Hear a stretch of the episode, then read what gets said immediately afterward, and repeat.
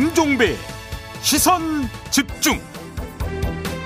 시선 집중 삼 부의 문을 열겠습니다. 오늘 날씨 알아봅니다. 이효은 리포터. 네, 비가 오늘 오락가락하겠습니다. 양도 오 밀리미터 내외로 많지도 않고요. 일단 오전까지 전국 곳곳에, 다시 오후 한때 중부지방과 전북 동부에, 강원 영서는 저녁까지 가끔 내리겠고요. 경북 북부엔 빗방울이 떨어지는 곳이 있겠습니다. 비도 오고 해서 서늘하긴 한데 기온 자체는 대부분 어제보다 높아 서울이 현재 이십일 점 육 도고요. 종일 흐리다 보니 낮 기온 어제보다 사, 오 도가량이나 낮아 서울 이십오 도, 강릉, 광주 이십사 도, 대구 이십육 도, 부산 이십삼 도에 머물겠습니다. 날씨였습니다. 뉴스의 이면을 파헤치는 삐딱선 정신. 핵심과 디테일이 살아있는 시사의 정석. 여러분은 지금 김종배의 시선 집중을 청취하고 계십니다.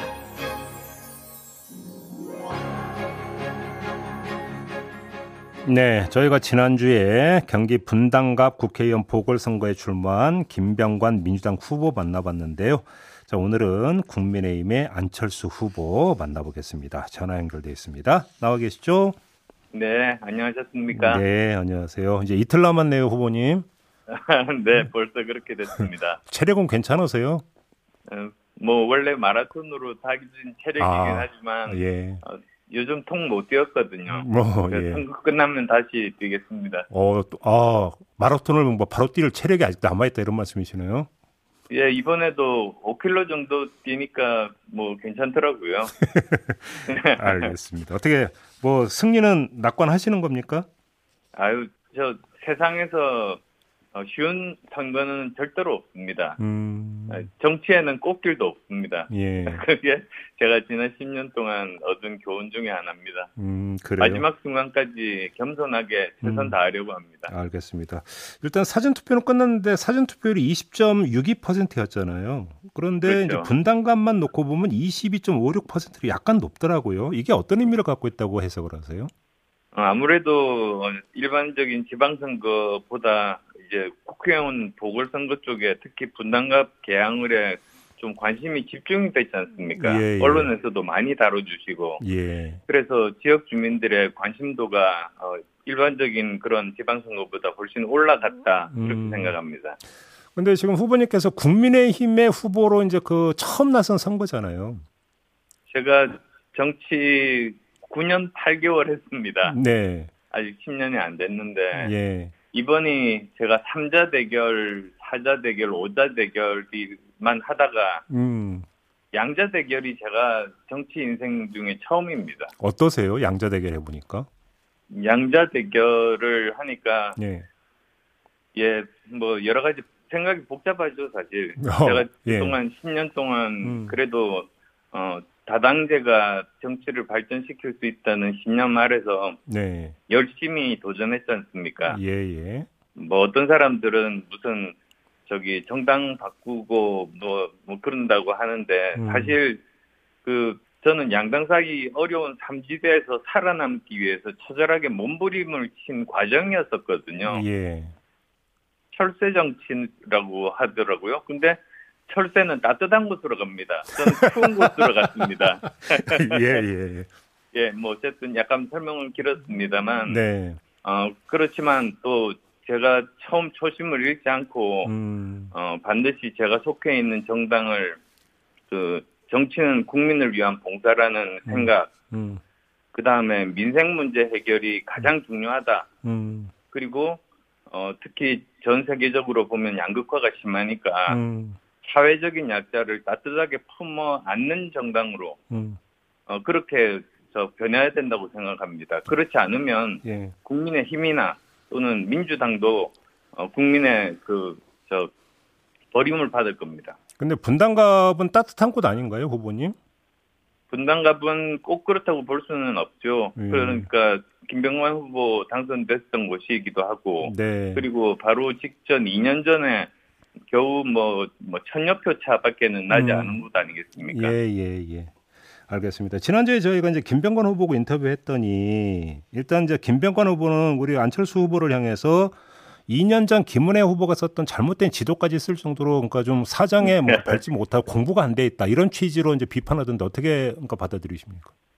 예, 뭐 우선 이 지역에서 국회의원 사 년 하신 분보다 제가 어떻게 더 많이 알겠습니까? 네. 어, 제, 제 의도는 어, 김 후보가 도중에 그만뒀으니까 음. 어, 저는 그 약속을 지키기 위해서 제 약속뿐만 아니라 김은혜 후보가 한 약속까지도 네. 어, 함께 지키겠다고 그렇게 말씀드리려고 했던 거고요. 음. 어, 저 보니까 패널에서 그 지도를 그 좀 어, 틀린 지도를 떴더라고요. 음, 네, 네. 그래서 공보물에서 바꿨습니다. 음. 어, 그래서 그 공약 발표할 그 당시 패널만 잠깐 그랬었고, 네. 어, 모든 분들에게 지금 가정마다 가 있는 공보물에는 음. 어, 다 정확하게 바로 잡혀 있습니다. 알겠습니다.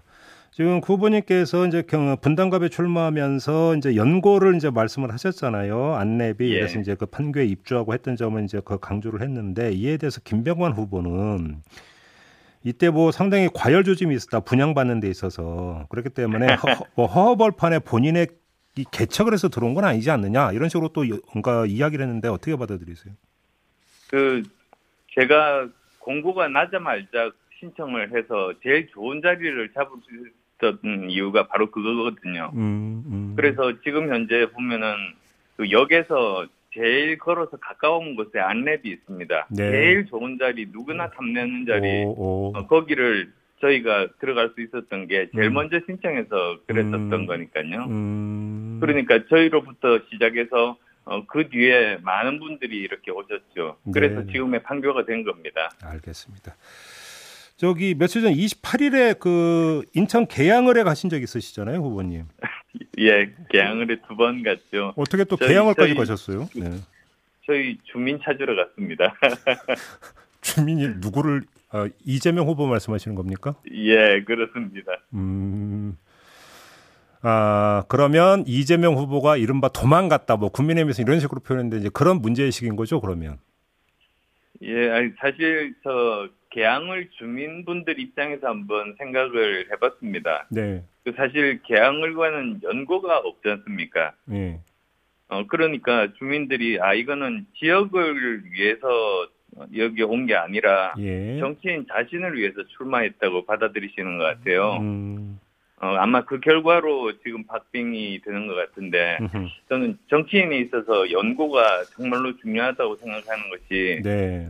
연고가 있어야 어, 그, 거기 지역에 대해서 잘 알고, 문제점도 알고, 해법을 고민하고, 그리고 또, 어, 의지, 그리고 또 애정을 가지고 그 문제를 풀려고 하는 거죠. 예. 그래서 연고가 있는 곳에 음. 어, 정치인들이 꼭 출마하는 이유가 바로 그래서지 않습니까? 네네. 어, 아마 그, 그렇지 않다고 주민들이 느낀 결과가 지금 박빙으로 나오는 거 아닌가 합니다. 알겠습니다.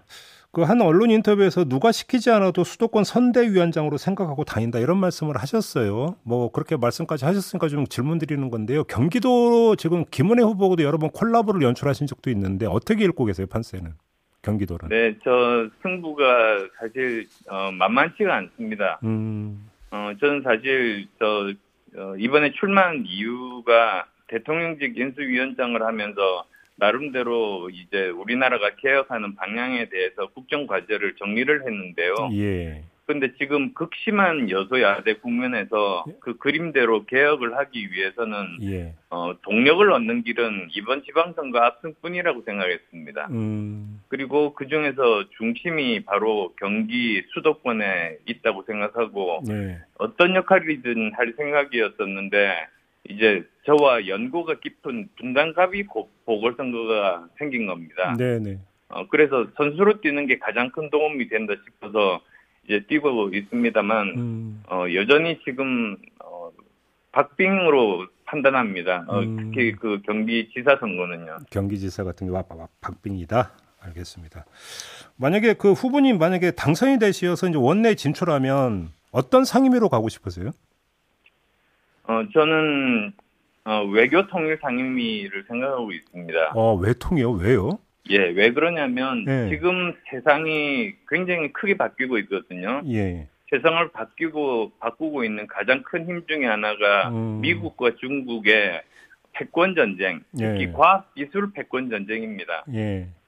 어, 그리고 지금이야말로 저 외교부 관리를 만나봤더니 최근에 그 미국 유명 대학교 공학 박사를 뽑았다 그러더라고요. 오. 왜 그러냐니까 외교 현안들이 오는데 전부 다 백신, 뭐 서플라이 체인, 음, 음, 반도체 음, 음, 이런 것밖에 없더랍니다. 아하, 아하. 예, 예. 그래서 인류 역사상 우리가 처음으로 이제 어, 목도하게 되는 어, 외교와 과학기술과 경제와 안보가 합쳐지는 이런 세상에서 우리가 지금 어, 살게 되는 것 같아요. 네.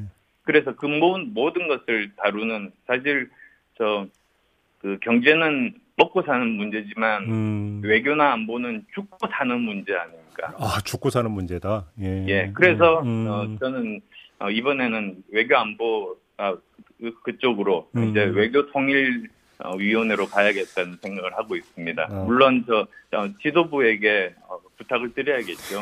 예.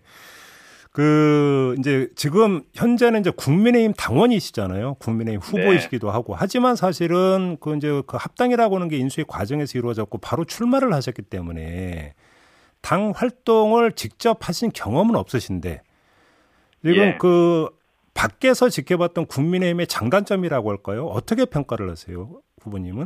어, 제가 지금 아직 뭐 바로 이렇게 뛰어들다 보니까 어, 파악을 다 하지는 못했습니다만 네. 어, 제 지역에서 이렇게 보면 어, 굉장히 오래된 당원분들이 많으시더라고요. 아, 예, 예, 예. 어, 그리고 굉장히 조직화가 잘 돼 있어서 예. 어, 선거 첫날부터 조직이 갖춰져 있는 겁니다. 오.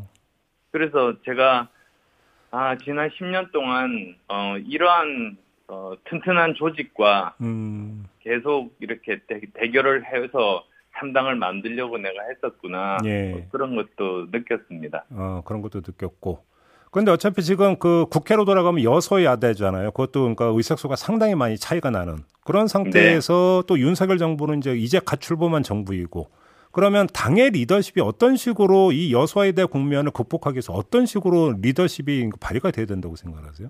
어, 일단은 뭐 가장 중요한 게 지금 현재 치러지고 있는 이 지방선거에서 어, 압승을 하는 겁니다. 음. 그러면 아무래도 그 국민들의 여론이 가장 저 큰 압박 아니겠습니까? 네. 국회나 정치인에게. 예. 어, 그래서 그 동력을 확보할 수가 있겠고요. 네. 그 다음에 또 할 수 있는 것은 제가 국정과제를 이렇게 전반적으로 살펴보면서 이제 보니까 그 중에서 어, 법의 그 저 통과가 없이도 정부에서 할 수 있는 개혁들이 있습니다. 음... 그게 우선순위겠고요. 예를 들면 어떤 게 예를 들면 어떤 게 있을 수가 있는 겁니까?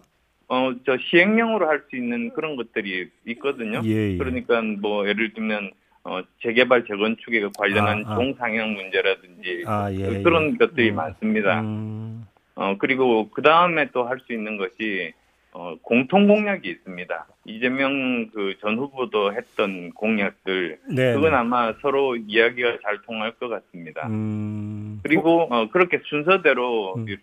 저 실행 가능한 것부터 하는 것이 그게 합리적인 접근 방법 아닌가 싶습니다. 혹시 그런 구상을 당 대표가 돼서 펼칠 생각을 갖고 계십니까? 아, 지금 현재는 당선밖에 네. 제 머릿속에 없습니다. 네, 뭐 그게 모범 답안인 건 알고는 있습니다만. 아, 그리고 또 저 뭐 약간만 더 붙이자면 네. 아까 말씀드렸습니다만 어, 어떤 특정 계층만 대변하는 정당이 아니고 음. 어, 민생 문제 해결을 최우선적으로 두고 우리 사회적인 사회 경제적인 약자들을 따뜻하게 품는 정당으로 음. 그렇게 변모하는 그런 일들을 음. 저도 어, 그 의원의 한 사람으로서 열심히 하고 싶습니다. 알겠습니다. 사사이일 님이 지금 그 질문을 주셨는데요. 그러니까 인수위원장으로서 윤석열 정부 초기 인사에 대한 평가가 궁금합니다라는 질문을 주셨네요. 예, 솔직하게 말씀드리면 처음에는 어, 그 너무 능력 위주로 뽑다 보니까 다양성이 좀 결여됐다고 생각했습니다. 음. 어, 그래서 다양성에 대해서도 사실은 말씀도 드렸었는데 네. 그 다음에는 어, 아 다양성이 이렇게 중요하구나 그걸 느껴진 모양입니다. 음. 최근 인사들을 보면 그게 반영이 되고 있지 않습니까? 예. 어, 그 어, 예를 들면 이런 겁니다. 벤처기업에서 천재 열 명이 있는 벤처기업하고요. 네. 어, 천재들은 아니지만 굉장히 다양한 성격의 또 다양한 그 어, 전공에 다양한 구성원들이 있는 열 명하고 싸우면 음. 다양한 구성원이 있는 그 벤처기업이 천재 열 명을 이깁니다. 네. 그게 다양성의 힘이거든요. 음. 어, 그래서 어, 다양성이 있어야지 보다 더 사고의 폭을 이렇게 넓힐 수 있고 음. 어, 그리고 제대로 된 어, 방법들을 찾을 수 있고 리스크를 줄일 수가 있으니까 아마 처음에는 그 생각을 못 하시다가 네. 이제 조금씩 조금씩 그 거기에 대해서 깨닫는 것 아닌가 음. 그렇게 생각합니다. 그리고 윤석열 정부 인사를 두고 이제 서운함 이런 평가가 많이 있었잖아요. 근데 이제 이제 그런 네. 게 좀 극복이 되고 있다고 평가하시는 거예요, 그러면? 지금은 연속해서 여성 네 분이 지금 입각하셨지 않습니까? 네, 네, 네. 예, 그렇게 계속 어, 다양성을 확보하는 데 있어서도 음. 저도 어, 만약에 좀 그 반대 방향으로 가려는 움직임이 있으면 음. 어, 다양성에 대해서 계속 말씀드리려고 합니다. 음, 그렇군요. 알겠습니다. 자, 오늘 말씀 여기까지 들어야 될 것 같네요. 고맙습니다, 후보님. 네, 감사합니다. 네, 지금까지 국민의힘 어, 경기 분당갑 국회의원 보궐선거 후보죠. 안철수 후보 만나봤습니다. 세상을 바로 보는 또렷하고 날카로운 시선. 믿고 듣는 진품 시사. 김종배의 시선 집중.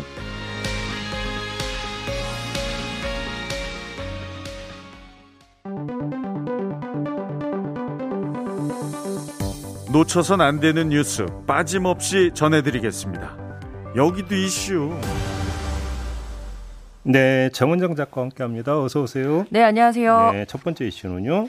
예, 배달 노동자들의 눈물 좀 이제 닦아줄 수 있을까? 음. 예, 어제 국회에서 추경뿐 아니라 여러 법안들이 통과가 됐는데요. 네. 그중에선 배달 노동자 등 특수 형태의 근로자, 뭐 보통 특고라고 얘기하죠. 그렇죠. 예, 산재보험 전속성 요건을 폐지하는 내용의 산재보험법 음. 개정안도 있었습니다. 네. 예, 이 전속성이란 게 뭐 전속배우 이런 개념이잖아요. 음. 한 사업장에 전속해 근무했는지 여부를 말하는 건데요. 그렇죠. 예, 배달 노동자들은 보통 여러 곳에서 일을 합니다. 음. 그런데 근데 고용노동부 고시를 보면 배달기사의 경우 한 업체에서 받은 월 소득이 백십육만 사천 원 이상, 그리고 그 업체에서 일한 시간이 월 구십칠 시간 이상일 때 전속성을 인정해줬거든요. 네.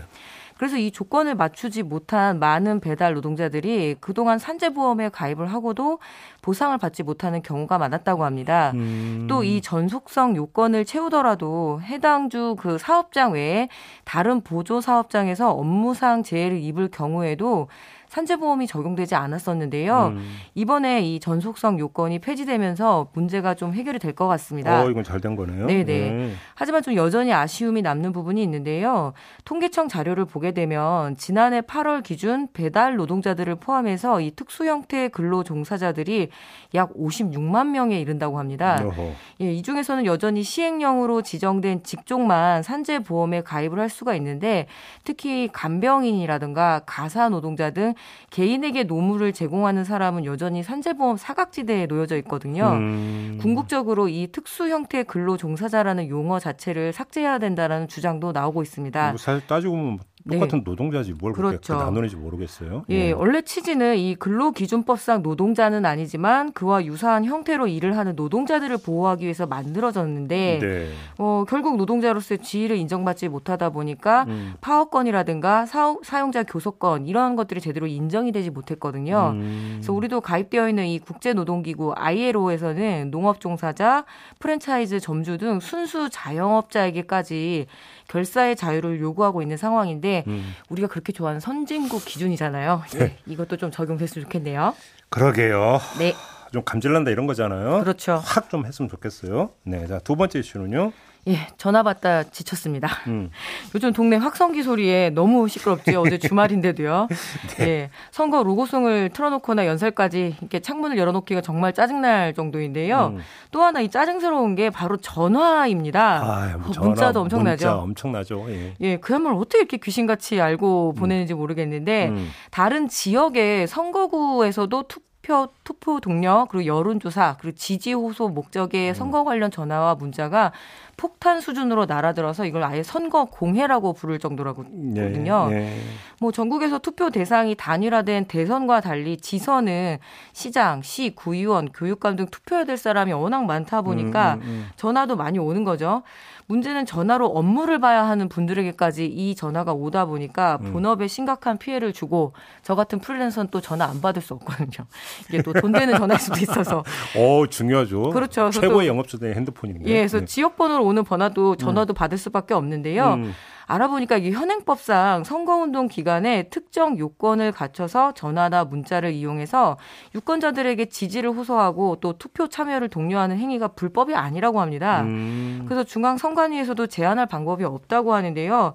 결국 방법은 그저 일일이 번호를 차단하는 수밖에 없다고 하네요. 뭐 그럼 뭐예요? 또 다른 번호로 오는데. 예. 그래서 내 개인 전화번호를 또 어떻게 알게 된 건지 이 음. 문제라도 좀 전화 항의를 하려고 전화를 하면은 대부분 받지 않거나 받더라도 당원 아니었느냐, 우리도 잘 모르겠다 이렇게 또 선거 사무소에서 대답이 온다라고 해요. 그러니까요. 예, 이런 식의 답변이 그 개인정보 보호법상 문제는 될 수 있지만 신고가 접수되려면 최소, 최소 육 개월 정도가 걸린다고 하네요. 그래서 실제 처분하고 이렇게 멀어지는 거죠. 그래서 다들 일단 이기고 보자는 식으로 뛰어드는 건데 음. 이 민주주의의 축제라고 하는 선거가 이렇게 유권자들의 스트레스를 유발한다라면 분명 개선안이 필요해 보이네요. 제가 한편으로는 이해되는 부분도 있어요. 이제 후보 입장에서는 네. 후보 그러니까 김 암흑의 이름 석자가 언론지상에 한 줄이라도 안 나는 경우도 되게 네, 많잖아요. 네, 네. 워낙 많은 출마자가 있다 보니까 그러니까 어떻게든지 간에 자기를 알려야 된다라고 하는 부분, 그 절박성은 네. 충분히 헤아릴 수 있지만 받는 사람 입장에서는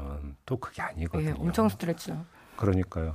별사탕님이 문자는 그나마 낫다. 뭐 그다음에 특히나 예. 아니 왜 뭐 호남 영남에서 저한테 네. 문, 전화가 오고 문자가 오고. 그렇죠. 저도. 저는 서울 시민인데 네. 이런 경우 되게 많잖아요. 예. 마구잡이인 거죠, 마구잡이. 이렇게 내가 관심을 받은 적이 없었다라는 전작권 환수님의 그 댓글도 있네요. 네. 자 마지막 이슈 가보죠. 삼겹살에 소주 한 잔, 네. 오, 어떠신지요? 어떤, 어떤 분이 하신 말씀인데? 네, 어렵습니다. 음. 물가 상승 소식 전하는 저희도 들으시는 청취자들도 지치실 텐데요. 음. 이게 워낙 세계적 현상이다 보니 말이죠. 네. 기후위기 문제는 점점 더 이제 심각해지고 있지만 여기에 러시아의 우크라이나 침공으로 세계 식량 사정이 많이 꼬여가는 양상입니다. 그렇죠. 예, 이십팔 일 국제식량정책연구소의 발표에 따르면 식량 관련 수출 금지 조치에 나선 국가가 무려 열아홉 곳에 달하고 있는데요. 오호. 예, 이에 따른 곡물가 급등에 따른 물가 상승, 즉 에그플레이션 현상이 음. 심상치가 않네요. 네. 예, 수출 통제에 나선 인도는 밀과 설탕을 또 세계 최대 팜유 생산국인 인도네시아가 팜유 수출을 제한했고요. 네. 고 말레이시아는 닭고기 수출을 금지한다라고 발표를 했는데요. 예. 이 국가들은 해당 품목의 세계 점유율이 약 오십 퍼센트에 달한다고 해요. 그럼 보, 당연히 가격 인상을 주도할 수밖에 없고요. 네. 예, 몇 번 전에 드렸지만 러시아와 우크라이나는 세계 최대 밀, 옥수수 그리고 해바라기 씨유의 주요 생산국이어서 음, 음. 전쟁이 이렇게까지 장기화되다 보니까 더더욱 이 식량 사정이 꼬여만 가는 중인데요. 네. 미국도 최근에 이 치솟는 사료값과 그리고 기후이기 때문에 초지 조성이 제대로 되지가 않아서 소 사육도 수를 많이 줄이게 됐대요. 음. 그렇게 되면 당연히 쇠고기값 상승이 예, 되겠죠. 예. 근데 한국은 더 큰일입니다. 음. 식량의 팔십 퍼센트 이상을 수입에 의존해야 하는데요. 한국의 뭐 먹거리 물가에도 당연히 비상이 걸릴 수밖에 없네요. 네. 특히 사료값과 유류 비용 상승 때문에 음. 이 수입 축산물 수입 가격 지수가 무려 삼십구 퍼센트가 치솟았습니다. 오. 그래서 주머니가 가벼워서 수입산 삼겹살에 뭐 소주 한 잔, 이 회식도 당연히 이제 부담스러울 수밖에 없겠는데요. 네. 심각한 것은 이제 시작일 뿐이라는 이 시그널이 워낙 많아서요. 콩과 옥수수, 밀가루 가격의 상승은 가장 저렴한 식사라고 하는 라면에도 영향을 주잖아요. 예, 그래서 이때야말로 식량 위기, 식량 안보, 식량 자급률 재고 너무 오래된 말이지만 정말 심각하게 생각해봐야 될 것 같습니다. 뭐 백일 숙제가 돼야죠. 산나물 네. 먹고 살아야죠. 뭐 아, 그렇습니까? 네. 네. 네. 마무리하겠습니다. 정은정 네. 작가였습니다. 수고하셨어요. 네, 감사합니다. 네, 시선집중 본방 마무리하고 저는 유튜브에서 정치는 팀킴으로 이어갑니다. 고맙습니다.